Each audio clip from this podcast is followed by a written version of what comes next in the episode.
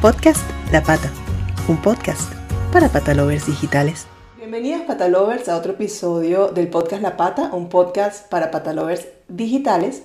Hoy nos hacemos una pregunta fundamental en el mundo de los amantes de los perros y de la educación canina.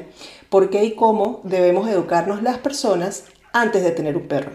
Giraremos en torno a ella con nuestros queridos y expertos patacasters colaboradores, Fran Murillo del Educador León y Gonzalo Trigo del Educador Granada. ¿Cómo están hoy? Por aquí estamos los patacasters de nuevo en este nuevo episodio, disfrutando. Bienvenidos, bienvenidas. Un placer estar aquí. Así es. Pues sí, sí, sí, con ganas de más. Vamos a ver qué tema tenemos aquí preparado, porque la verdad es que con muchas ganas, este tema siempre es muy interesante. Ok, así es. Para empezar, eh, como siempre les digo, pues recuerda suscribirte a nuestro canal de YouTube. Eh, si te resulta útil este episodio, dale me gusta, comenta, comparte. Y si nos escuchas en Spotify o Apple Podcast, pues guárdanos en tus favoritos para que siempre estés al día con todos estos contenidos y temas de bienestar animal. Una vez dicho esto, hablamos de por qué y cómo debemos educarnos las personas antes de tener un perro. Y es que tener un perro es una gran responsabilidad que no se puede tomar a la ligera, mucho menos desde el egoísmo de sentirnos mejor, eh, porque sin duda, pues un perro nos hace mucho mejores personas siempre y cuando procuremos su bienestar físico y mental para lo cual eh, pues debemos educarnos indudablemente. Eh, solemos caer en el error de que quizás porque estamos rodeados de perros eh, ya sabemos, pensamos que sabemos todos de ellos, cuando en realidad no es así, son otra especie. Y a pesar de que su comportamiento tierno y espontáneo se nos parezca mucho al de los niños, pues no son niños ni tampoco son humanos.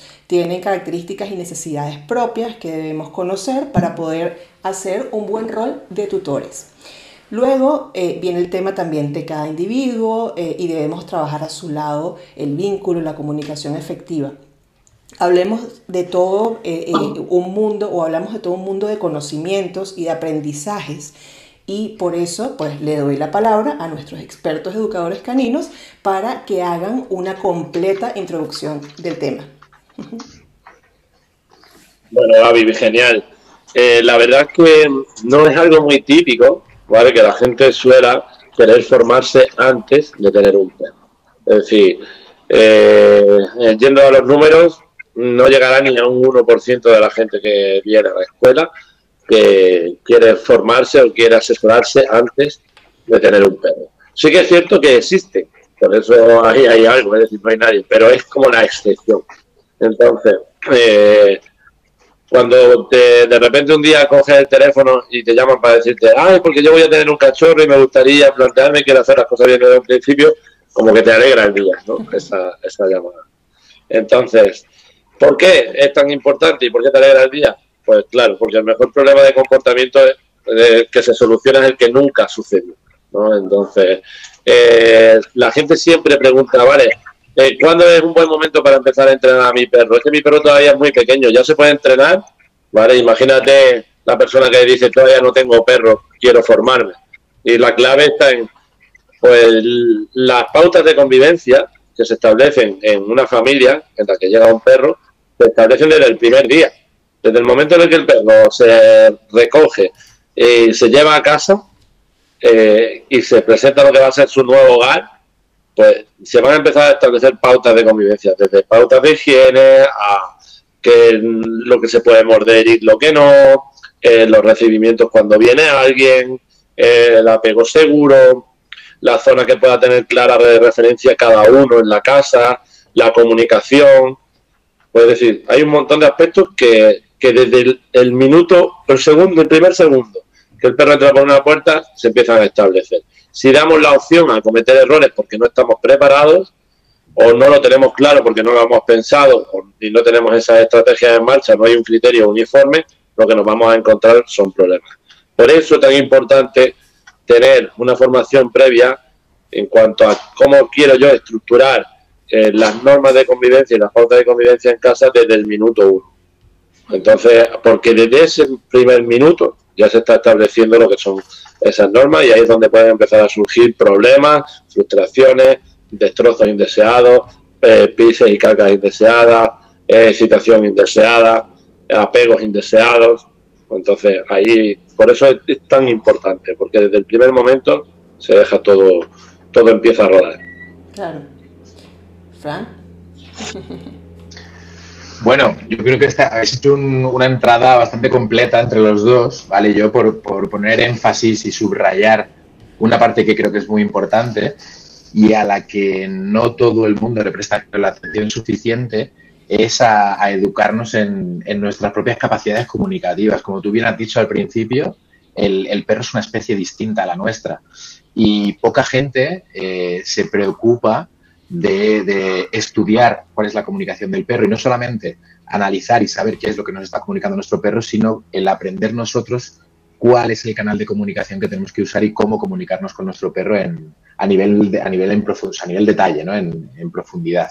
Por poner un ejemplo, si alguien adopta eh, un compañero que no sea un perro, ya puede ser pues un loro, un hurón o algún compañero, algún animal que no sea eh, el habitual o el más conocido entre los humanos, seguro, seguro que va a buscar mucha información o va a hacer una formación concreta porque no estamos tan habituados ni es tan común conocer la comunicación, por ejemplo, de las citácidas, ¿no? Entonces la gente se preocupa mucho antes de tenerla, ¿vale? Antes de, meter un guacamayo en casa de cómo se comunica y cómo me comunico yo con él. Con los perros, por el hecho de que llevan eh, pues 15.000 años ¿no? con, nosotros a nuestro lado, desde que se inició el proceso de domesticación, pues la gente piensa, bueno, el perro es el perro, todos sabemos de perros y no nos preocupamos, ¿no? De, estudiar, como decía, no solamente su comunicación, sino de establecer un canal de comunicación. Por tanto, eh, creo que también es importante que hagamos un poquito de hincapié en esa parte de educar nuestra propia comunicación para saber cómo eh, comunicarnos y cómo decirle a nuestro perro lo que queremos de él. Sí, por eso en la introducción hablé de, de que a veces caemos en eso, ¿no? De pensar que en ese error Em, que, que, que eh, como tenemos tantos perros alrededor, porque así no convivamos con uno, pues al salir a la calle ya basta para, para conseguirte muchos perros, es el, animal más común, eh, incluso en países como, como España. Y mm, entonces ya pensamos que, que no la tenemos todas sabidas, ¿no? Cuando no es así, porque, porque pues es, es, una especie diferente. Ahora yo me pregunto, y les pregunto a ustedes, al que quiera contestar, o si quieren contestar los dos, ¿qué una guía aproximada de preguntas o, preguntas básicas que no deben faltar que debemos hacernos antes de traer un perro o un nuevo perro a casa. Vale, pues voy a seguir yo seguir un poco la dinámica. Bueno, yo creo que la primera pregunta es ¿por qué quiero un perro? Eh, quiero un perro porque me gustan mucho los perros, quiero un perro porque son muy bonitos, quiero un perro porque realmente ahora es un buen momento para tener un perro porque tengo tiempo, tengo disponibilidad, tengo la posibilidad de responder económicamente a sus necesidades, eh, porque cumplo de alguna manera todas las condiciones necesarias como para poder tener un perro, o realmente tengo un perro porque mm, ha aparecido de repente y es una decisión precipitada o, responde a la necesidad de otra persona, ya sea un hijo, un sobrino o una pareja. ¿vale? Es decir, la primera pregunta, y yo creo que vamos a ir jugando Frank y yo a una, una, una y una, ¿vale? La primera, la primera pregunta sería, ¿por qué quiero tener un perro? Genial, pues vamos, vamos a por la segunda pregunta que tiene que hacerse todo el mundo a, la hora de, tomar esta decisión, que es qué voy a hacer, ¿vale? ¿Qué, va a cambiar en mi vida o qué voy a hacer para gestionar todos esos cambios, ¿vale?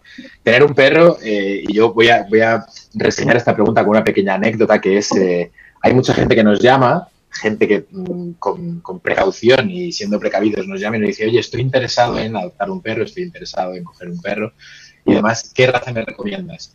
Hablaremos más adelante, creo que ahí hay algún tema sobre las razas. Y, mi respuesta siempre es la misma, es yo no te recomiendo ninguna. Entonces se quedan, se quedan siempre como, oh, ¿qué ha pasado aquí? y dicen, pero si estoy llamando a un educador canino, ¿cómo es posible que no me recomiendes ninguna? Y digo, yo antes de recomendarte ninguna raza, sí que quiero que hagas ese proceso de que pienses todo lo que va a cambiar a partir de ahora. Es decir, todo el tiempo que vas a dejar de tener para hacer las cosas que venías haciendo hasta ahora y que vas a tener que emplear en un montón de cuidados, de responsabilidades, educación, alimentación, eh, estancia, comunicación, juego eh, que vas a emplear con tu perro. Pues hay mucha gente que ve la parte, eh, digamos, bucólica de, tener un perro, que, la que existe, por supuesto, compartir la vida con un perro para, mí, pues hablo a título personal, es todo un lujo, pero claro, hay gente que, piensa que, que, su vida va a continuar igual y va a poder seguir yendo de viaje a todos los sitios y yendo a todos los lugares sin ningún tipo de, ancla que le va a retener a hacer según qué cosas. Por tanto, eh, creo que la segunda pregunta iría en, ¿eres consciente de todos los cambios que va a haber en tu vida y cómo los vas a gestionar? Está bueno. Tercera. Vale. Vamos con la tercera pregunta. Vamos a poner, esta pregunta sería, responde a, la pregunta de Fran. Vale, vamos a poner que sí, que hemos dicho soy consciente de, vale, eh, de todos los cambios y sacrificios que eso va, va, puede ocurrir. Entonces, tratando como una subpregunta dentro de eso sería, vale, ¿y eres consciente de que hay ciertas razas y ciertos individuos que requieren más sacrificios unos que otros? Es decir, porque no nos podemos jugar, es decir, cuando hacemos una previsión en cualquier aspecto, ¿no?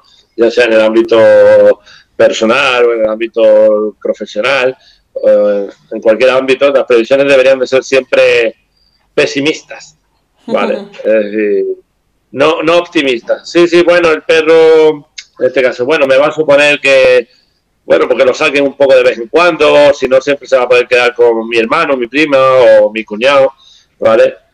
Eh, no, vamos a hacer unas previsiones pesimistas, ¿vale? Y una vez haya hecho esas previsiones pesimistas, otra vez te vuelvo a poner en el peor de los escenarios y, es, y ahora tengo claro, soy consciente del sacrificio con respecto a este tipo de perro que me interesa o me gusta y que hagamos esa previsión de una manera pesimista, ¿vale? Para que realmente luego, si todo has calculado de esa manera, pues te sea fácil si, porque la has calculado a la baja, ¿vale? Pero luego, si la has calculado a la alza y luego no llegas, quien va a pagar las consecuencias va a ser el perro. Entonces, esa sería como la subpregunta dentro de la pregunta de Frank, que metería ahí como tercera. Hmm.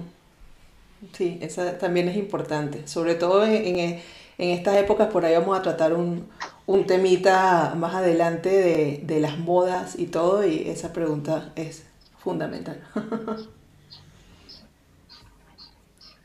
Genial, pues continuamos, continuamos porque hay más preguntas que hay que hacerse. ¿Continuamos con las preguntas? Sí, claro, hasta que ustedes digan.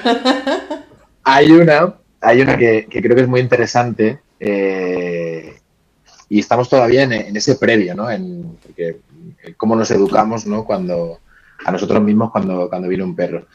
Que es, eh, Gonzalo lo ha comentado un poquito, está en relación a ese por qué, ¿vale? Una vez que tengas claro ese por qué, sea cual sea tu por qué, es importante que tengas en cuenta que ese por qué lo estás decidiendo tú. Es decir, no le vas a dar la oportunidad al perro de que decida si quiere compartir ese por qué contigo, por lo cual estás partiendo de una satisfacción egoica, ¿vale? En muchas ocasiones el, vínculo que existe entre el humano y el perro se establece siempre desde, o casi siempre desde un punto de vista eh, extremadamente humano, ¿vale? Para satisfacer una necesidad que nosotros tenemos, ya sea por soledad, ya sea por una estimulación, por realizar un deporte, por X. Por tanto, por poner un, y, y irnos a lo concreto, es eh, hacer una lista, y es tan sencillo como hacer una lista, sentarse con un folio en blanco y hacer una lista de aquellas actividades o motivaciones que tú tengas en las que tu perro va a participar contigo. Porque si tú solamente piensas en quiero tener un perro para que me haga compañía, ¿vale? Eh, estás buscando esa satisfacción egoica de no estar solo, de estar acompañado a nivel social con tu perro, pero eh, no estás pensando en hacer nada con él, es decir, no estás cubriendo probablemente ninguna parte motivacional del perro o algo que al perro le apetezca hacer. Y aquí, en esta lista, puedes poner cualquier tipo de actividad que os pueda estimular a los dos. Hacer algún deporte, cualquier tipo de actividad, entrenar eh, cualquier disciplina concreta a nivel deportivo o a nivel usuario, etcétera, ¿vale? O salir a la montaña, compartir hobbies en común, eh, viajar juntos, etcétera, etcétera, etcétera, ¿no?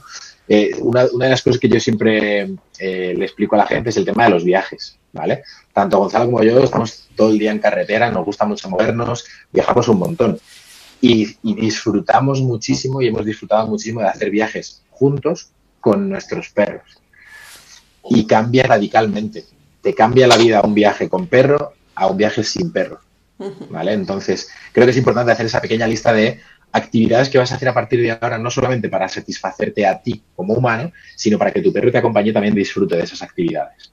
Y, y en esa lista tendrás que evaluar qué cambios tienes que hacer respecto a tu vida anterior. Decir, si tu vida anterior era extremadamente sedentaria y ahora de repente quieres vivir en una furgoneta camper con tu perro, si estás dispuesto a hacerlo, maravilloso, vas a descubrir un mundo eh, genial.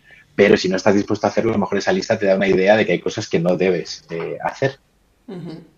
Y ojo, que dentro de esas actividades, eh, digo, no puedes contar como beneficio para el perro ir al bar todos los días a sentarte en una barra a tomarte una, una cerveza, ¿no? Porque ahí el perro realmente no está disfrutando nada. Y eso es algo que digo porque con conocimiento de causa todos lo manejamos y lo vemos. No, no está mal que tú quieras llevar a tu perro contigo a, hacer diferentes cosas, pero también muchas veces a mí me da dolor ver a un perro sentado en un bar, en, adentro de un bar, en, en, la barra, aburrido, mientras que pasan a lo mejor una hora allí y eso no me parece que es nada, nada apropiado para el perro, ¿no? Sin mencionar que los he visto hasta con toques y con, en conciertos y cosas así también, ¿no? Sin duda, yo eh, hay, hay, un, el perro tiene un gran defecto, en realidad, que es esa capacidad adaptativa que tiene, ¿no? Esa capacidad de dar y dar y dar y de adaptarse a todo tipo de, circunstancias. Por eso creo que es importante eh, educarnos a nosotros mismos en eh, ese porqué que comentaba Gonzalo y en preocuparnos en que haya actividades y motivaciones que sean conjuntas, no solamente tuyas, sino también tu perro disfrute de esa actividad contigo. Sí, bueno, por ahí temporalmente Gonza como que perdió la conexión, ya en algún momento regresará, ahí está su pantallita en negro. Pero no sé si quieres continuar tú con una pregunta más. Yo lo, tomé, yo lo vi a él tomando mucha nota, así que yo sé que tienes otra por ahí.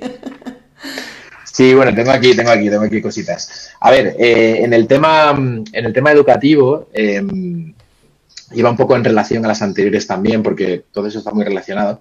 Eh, es muy importante, eh, en mi opinión, acudir a las personas adecuadas. Es decir, nosotros cuando nos, duele la espalda, tenemos una contractura, vamos al fisioterapeuta y no tenemos dudas sobre ello. Cuando se nos rompe una tubería en casa, acudimos al fontanero. Perdona, Frank, que, que Gonza me escribió que, tuvo un problema con el dispositivo, con el móvil con el que estaba grabando y, que bueno, que sigamos nosotros, así que eh, nada, para que para que sepas. Déjame, Sí, déjame lo que voy a hacer... Bueno, no, seguimos con, esta, con esta misma sin problema. Iba, iba a ajustar las pantallas, pero no, no hay problema. Seguimos. Ajá, no, te interrumpo más. Nada, no te preocupes, no te preocupes. Estaba comentando, eh, estaba comentando, que estaba comentando. Ah, que es, importante em, también tener la referencia, ¿no? del educador canino en este caso, de, la ah, persona experta. Sí. Recuerdo. Al igual que vamos al fisioterapeuta cuando tenemos una contractura o vamos al fontanero cuando se nos rompe una tubería, eh, en el mundo del perro solemos buscar siempre el apoyo del vecino, el apoyo de alguna persona que tenga perro. Y no digo que no lo podamos buscar, la gente nos puede ayudar en, en muchas situaciones, pero esa sabiduría común o esos consejos de parque pueden ser muy contraproducentes a la hora de o establecer la relación con tu perro o resolver un problema. Entonces, sí que creo que es muy importante que tengas en cuenta que eh, el mundo del perro tiene profesionales, profesionales de la educación canina, y, hay que acudir a ellos en caso de, necesitarlo y huir de esos consejos de parque y de ese tipo de circunstancias. Y ya aquí añado también la siguiente, que es, eh, ¿eres consciente de la inversión económica que supone tener un perro? porque mm, puede ser que tengas muchísima suerte y que todo vaya muy bien, ¿vale? Y que tengas que cubrir simplemente gastos veterinarios y de alimentación, pero eventualmente pueden suceder y estamos muy acostumbrados a, ver en nuestras escuelas a problemas eh, físicos graves, cirugías que se complican un montón, eh, periodos de recuperación intensos, eh, urgencias, enfermedades agudas que requieren un tratamiento muy intensivo y todo eso tiene un coste no solamente emocional, sino también económico. Por tanto, no es fácil prever estas situaciones antes de que sucedan. Y por desgracia suceden. Son seres vivos y se ponen malos. Entonces hay que, hay que ser conscientes de que hay que, hay que cubrir esa parte que, insisto, no solamente tiene esa repercusión emocional en nosotros como compañeros, sino también en nuestro bolsillo. Sí, así es. Eh, ya, ya vi que volviste, eh, Gonza, y estoy aquí añadiendo otra vez la cámara del invitado. Eh, sí, ese, ese, ese punto de, del bolsillo es importante porque, porque no solamente eh, nos pasa si tienen pues, pues problemas eh, de, salud o, enfermedades o accidentes inesperados, sino también nos pasa desde todo punto de vista, porque em, pues tenemos que, cuando si son pequeños, en el caso de que sea un cachorro, estás por lo menos un año pagando, pagando vacunas eh, cada tres meses, eso es importante pues tenerlo previsto. Luego si tienes que hacerle pues el, en, el caso de cuando adoptamos a un perro, normalmente por contrato es obligatorio em, castrarlo. Eh, eso también es son unos cuantos cientos de euros más. Eh, y así, ¿no? Eso hay que tenerlo allí previsto. Sin duda, sin duda hay que tenerlo previsto porque ya te digo, todo tipo de, todo tipo de situaciones idílicas se pueden dar, ¿vale? Y, por supuesto que, el, como decíamos, ¿no? el compartir la vida con, un perro tiene muchos puntos eh, bonitos, por decirlo de alguna manera, pero evidentemente también tiene una serie de responsabilidades que, eh, en las cuales el perro no te va a ayudar. El perro simplemente pues, va a suponer eh, una carga, literalmente una carga que, vas a tener que, llevar a cuestas. y los que los que llevamos mucho, mucho tiempo con perros, nos dedicamos a esto profesionalmente, no lo vivimos como tal, no lo vivimos como una carga. Al final son, son parte de nuestra familia, parte de nuestro equipo y, no se duda sobre ello, ¿no? Pero eh, a todos aquellos que nos escuchan, que estén pensando en, compartir la vida con un perro, tienen que ser conscientes también de, esta otra parte, ¿no? Y de, y de saber qué van a dejar de hacer, ¿vale? Qué van a tener que dejar de hacer para poder compartir la vida con su perro. Es así. Sí, es así. Es, una responsabilidad muy bonita, pero una responsabilidad, tu día te cambia. Ya hablamos del tema de los viajes. Y no digamos también el, día a día, porque no es ni siquiera decir, ah, bueno, es que voy a salir eh, eh, hoy o, no, sino que eh, las mismas diligencias que tengas en el día. Eh, a lo mejor tienes que ir al médico y te toca justo después de, por decir algo tan cotidiano, te toca justo después de terminar de trabajar. Entonces tú tienes que planificar tu día para que tu perro o tus perros pues eh, no sufran grandes cambios en su, en su rutina y, en, que, en que tienen de verdad que salir, que pasear, que, que pasar tiempo contigo, etc. Eso, eso es súper importante ya no piensas en, uno o en dos, en los que hayan en casa, sino pues multiplícalo por la cantidad de, animalitos que tengas allí. Luego, eh, hablando desde, el punto de vista de ustedes como educadores caninos, teniendo pues una, escuela de educación canina, ¿cuál es el porcentaje? Yo creo que sé la respuesta, pero bueno, yo quiero también que los patalovers escuchen un poco de esto. ¿Cuál es el porcentaje de casos que reciben que se deben a desconocimiento eh, de ese compañero perruno, es decir, a desconocimiento de la persona acerca del compañero perruno. Gonzalo, ¿estás por ahí? Gonzalo no está por allí porque ah, vale, se le quedó, sí, se, le quedó sin vale, batería. Vale, eh, voy yo, voy yo por ello. Eh, es complicado dar un porcentaje exacto. Sí, sí, lo sé. pero me atrevería a decir que el 100% de las personas que acudieron a un centro de educación canina eh, lo hacen por desconocimiento de alguna de las, eh, de las pautas más básicas para, convivir con su perro. El, problema aquí, eh, Gaby, sucede porque la gente viene después de haber probado muchísimas cosas antes. ¿vale? Y después de haber hecho muchas cosas previamente. Y, cuando viene, pues ya viene generalmente con un problema establecido. Cada vez más, por suerte, y gracias a labores divulgativas como la de este podcast, pues eh, la gente acude más eh, a modo preventivo y quiero educar a mi cachorro y voy a adoptar un perro, ¿qué hago? Etcétera, ¿no? Pero eh, hay una cosa que es un poquito más compleja de comprender y no nos metemos a nivel técnico en ello, pero la gran mayoría de problemas de comportamiento graves o de un pronóstico reservado agresividades con cierto historial, eh, problemas de fobias muy intensas, en un porcentaje bastante alto, aquí no vamos a dar un 100%, pero en un porcentaje bastante alto, se ven agravados ¿vale? por el manejo de la familia. ¿vale? Se ven agravados por el, no solamente el manejo de la correa, sino la forma de pasear, la relación que tienen con su perro, las pautas del día a día y las rutinas. Por tanto, eh, ahí sí que existe esa parte de desconocimiento que en muchas ocasiones o, desde diferentes foros eh, se trata siempre de demonizar a esa persona que desconoce ese tipo de, manejo y de echarle en cara, pues fíjate lo que has estado haciendo, qué malo has sido y tal y cual. Y yo siempre intento eh, tratar de demonizar a esa persona que trata de hacerlo de la mejor manera posible o trata de agarrarse a todos los clavos ardiendo que puede hasta que decide pues contactar con un educador canino. Yo simplemente creo que es importante que no demonicemos esa búsqueda incesante de soluciones, sino eh, que eduquemos en cuanto antes busques un profesional, ¿vale? Antes vas a poder establecer eh, eh, pautas sanas en tu relación y establecer las bases para, para, una mejora de ese problema de comportamiento. Por tanto, sí que es cierto que hay mucho desconocimiento cuando llegan cuando llega la gente y entra por la puerta de primeras, ¿no? Pero eh, al final nos dedicamos a eso, ¿no? Nos dedicamos, la gente piensa que nos dedicamos, nos dedicamos a educar perros, pero nosotros nos dedicamos a, educar a los de dos y a los de cuatro. Sí. Y, sobre todo trabajamos con personas. Claro, cuando trabajamos con problemas de comportamiento, tenemos un, trabajo metodológico que hacer con el perro, ¿vale? Tenemos un trabajo, digamos, eh, técnico que hacer con el perro, pero lo tenemos que hacer a través de su familia. Por tanto, el, objetivo educativo y la línea educativa va muy dirigida ¿vale? a cambiar las pautas con, esa familia y a educarles a ellos en cómo tienen que hacer las cosas con su perro. Sí, sí, para eso siempre, eh, pues, como lo repetimos aquí, no nos cansamos, escuchar, leer eh, y reunirse con profesionales, porque como bien dijiste en una de las preguntas anteriores, hablando de la fuente fidedigna de, de la información o la educación que te van a dar.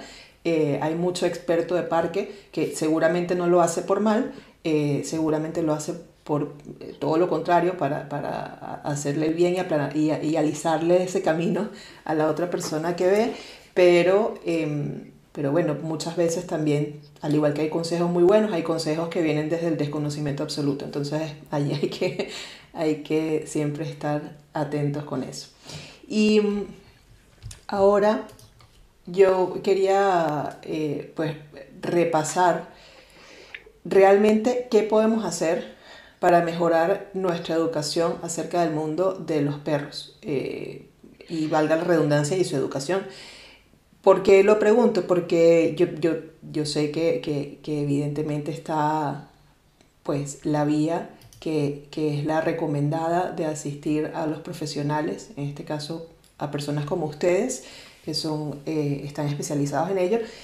Pero también hay veces que nos ocurre, y, hay que entender la, cada una de las situaciones, em, y hay veces que pasa que dices, bueno, ahora mismo no, no tengo la planificación ni siquiera financiera para recurrir al, al, al, pago de un profesional de la educación, o quizás son personas también que les gusta mucho aprender eh, día a día y no, y, no, y no hacer como cosas puntuales porque tiene que resolver un problema de un perro, sino que le gusta aprender cada vez más acerca de...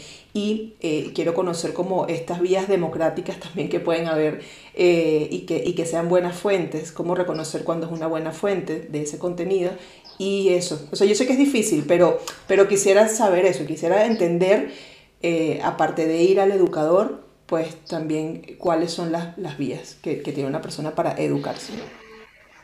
Creo que me has hecho la pregunta más difícil de la historia de, este podcast. Vamos a intentar. Ojo, si estoy inventando, no. Si a lo mejor no existe, no existe. Hay que estar claro. No, no, no. Creo, creo que sí, o sea, creo que sí existe una, serie de buenas prácticas a la hora de filtrar la información para, aprender, pero es muy complejo el, tener un buen filtro, ¿vale? Pero bueno, vamos a ir, digamos, desde lo más eh, básico, ¿vale? Hasta, hasta lo más profundo. Yo creo que todo el mundo lo que, lo que hace, lo primero que hace, y vamos al detalle cuando tiene un perro, es poner en Google cosas.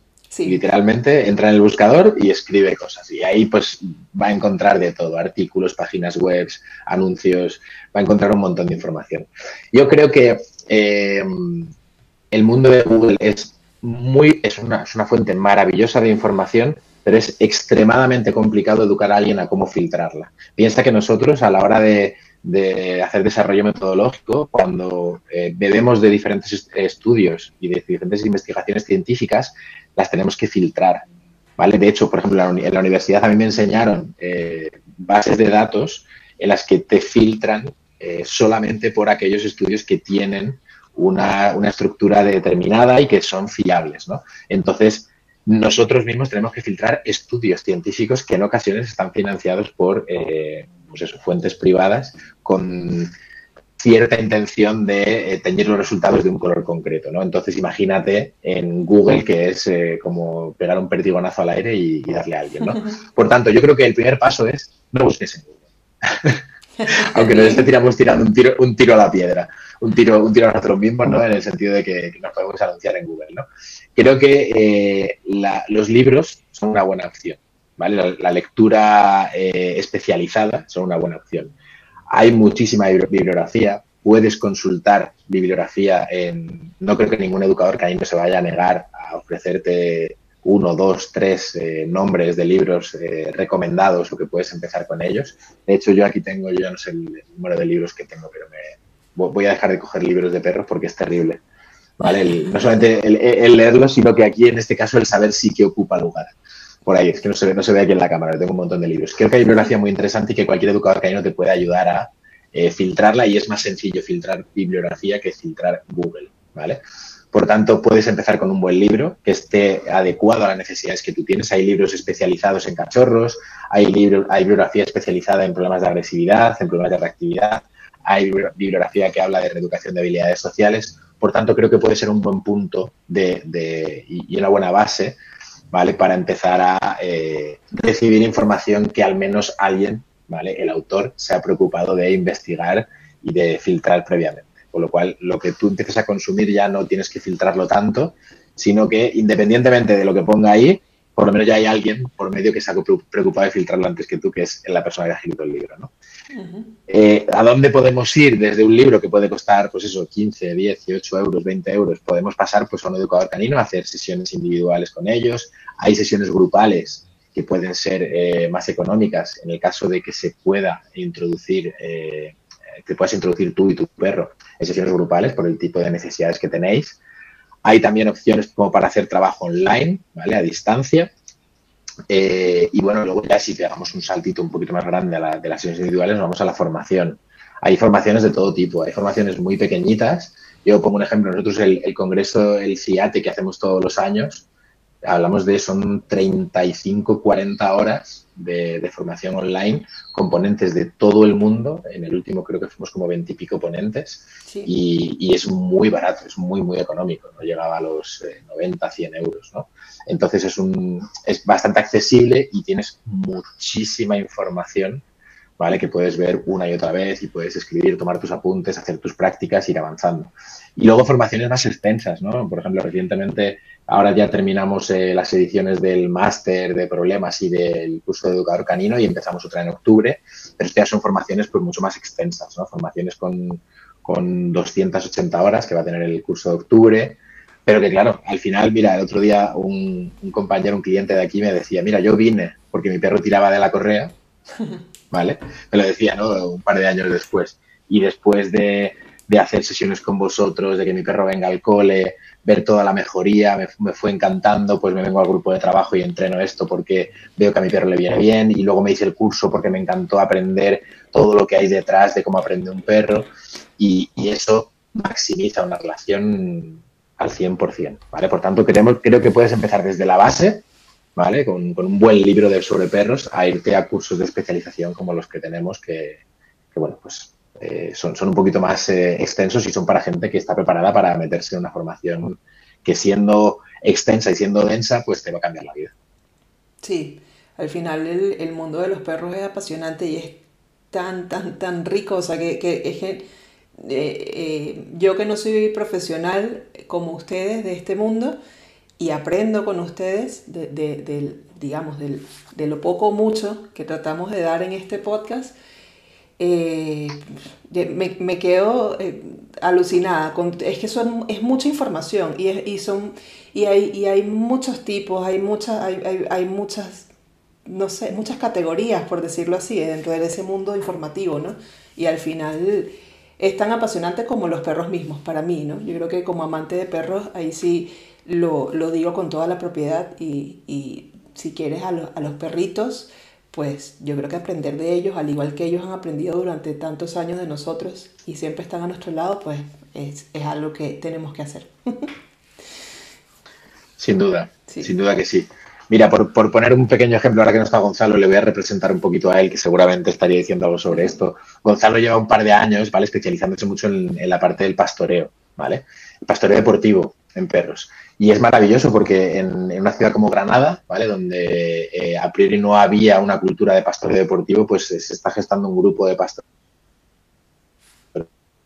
deportivo muy, muy, muy chulo. Muy interesante. hablamos de gente que eh, no ha trabajado con perros previamente, es gente que cada uno se dedica a, otra cosa completamente diferente y han encontrado en el pastoreo deportivo eh, una motivación común entre su perro y ellos mismos, ¿no? Entonces están, siempre tienen la X marcada en el calendario de cuando es el día del entrenamiento, su perro disfruta, ellos disfrutan y luego ya si quieres dar el salto pues te metes a, competir, ¿no? Pero el, el, hecho de conocer a tu perro a través de una actividad motivacional creo que va un poquito, eh, es, es, la base de, de, todo este episodio, ¿no? El buscar una actividad, dos, tres, cuatro o las que sean, que cubra las necesidades tuyas y las de tu perro de forma simultánea, es el, mejor consejo que podemos dar en, este episodio. Sí, yo de cierre, pues tengo una pregunta que, es, que, más, que más bien la respuesta tiene que ver con un, con un resumen o con, o con, o con la mejor reflexión acerca de la primera pregunta en la que, en la que decíamos, pues, ¿qué preguntas debo hacerme antes de tener un perro? Y eh, esa, esa pregunta final es, ¿cómo saber si estamos preparados para compartir nuestras vidas con uno o con varios perros? De verdad que, está siendo el podcast más difícil eh, de, la historia de la pata. ¿Cómo saber que estoy preparado? Perdona. No, está muy bien, está bien. A mí me gustan las preguntas difíciles. Creo que. Digo, no es, algo, no, es algo global, evidentemente. Sí, es algo, es algo bien específico, ¿no? No puedes. Sí, lo entiendo. creo que si tienes una lista de cosas hechas en las que sabes eh, cómo te va a cambiar la vida con tu perro, eh, la has aceptado. Tienes, eh, digamos, una, una red de soporte en el caso de que tú no puedas atender a tu perro eh, tienes eh, ciertas actividades motivacionales previstas para, compartir con tu perro, tienes tiempo que no sabes qué hacer con ese tiempo y lo vas a dedicar a tu perro. Y además eh, estás interesado en aprender cosas nuevas, se podría decir que estás preparado para, para, poder compartir la vida con tu perro. Lo que pasa, Gaby, es que hay, mira, yo llevamos formando profesionales muchos años, ¿no? Y, cuando formas profesionales, porque aparte de trabajar con, gente de la calle, ¿no? Gente del día a día, eh, formamos profesionales. Yo conozco a profesionales que llevan 10 años en, el mundo del perro formándose como profesionales y consideran que todavía no están preparados para eh, tener determinada raza o eh, trabajar con determinada línea de perros. Entonces, es tan eh, dependiente del individuo con el que vayas a compartir la vida y de la línea y de la raza y de un montón de variables que te puedes preparar muy, muy bien y luego saber que es posible que se abran un montón de variables y todo cambie y nada sea como tú pensabas. Así es. Por tanto, eh, creo que todas estas cosas que hemos estado diciendo durante el episodio y lo que he comentado ahora eh, hacen que estés preparado, pero también tienes que ser una persona muy dinámica Tienes que ser una persona que tenga la capacidad de, eh, si tengo un problema, pues me enfrento a él y, busco soluciones, aunque no sea el problema que yo me esperaba tener. Sí, sí, y yo ahí voy a completar algo que cuando dijiste lo del tiempo es muy real pero yo me atrevo a decir que no es solamente si tienes tiempo eh, de sobra, porque normalmente uno de los mayores obstáculos que nos ponemos los seres humanos en esta vida es el tiempo, que no es más que una excusa, ¿no? Cuando no lo sabes, pues manejar como, como es debido.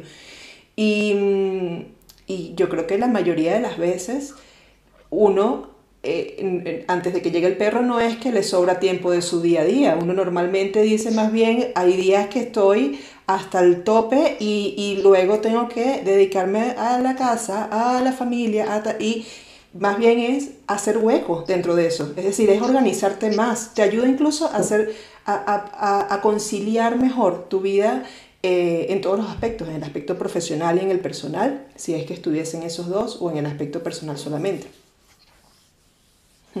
Sin duda, el cambio, el cambio es eh, radical, pero bien gestionado, el cambio sin duda es para bien. Sí, sí, sí, sí. Al final, mira, yo, yo hasta los días en los que en los que estoy, que quiero mandar todo a donde no regrese y que, y que estoy eh, hasta la coronilla de trabajo y digo, ¿cómo salgo hoy de esto? Luego estoy eh, en, el momento normalmente o en el lapso que, debo estar ya abajo con Chip y, con mi esposo y, y, ya digo, y esto es otra cosa, o sea, es que el, el humor te cambia de inmediato, ¿sabes? Es algo que necesitas también. Entonces...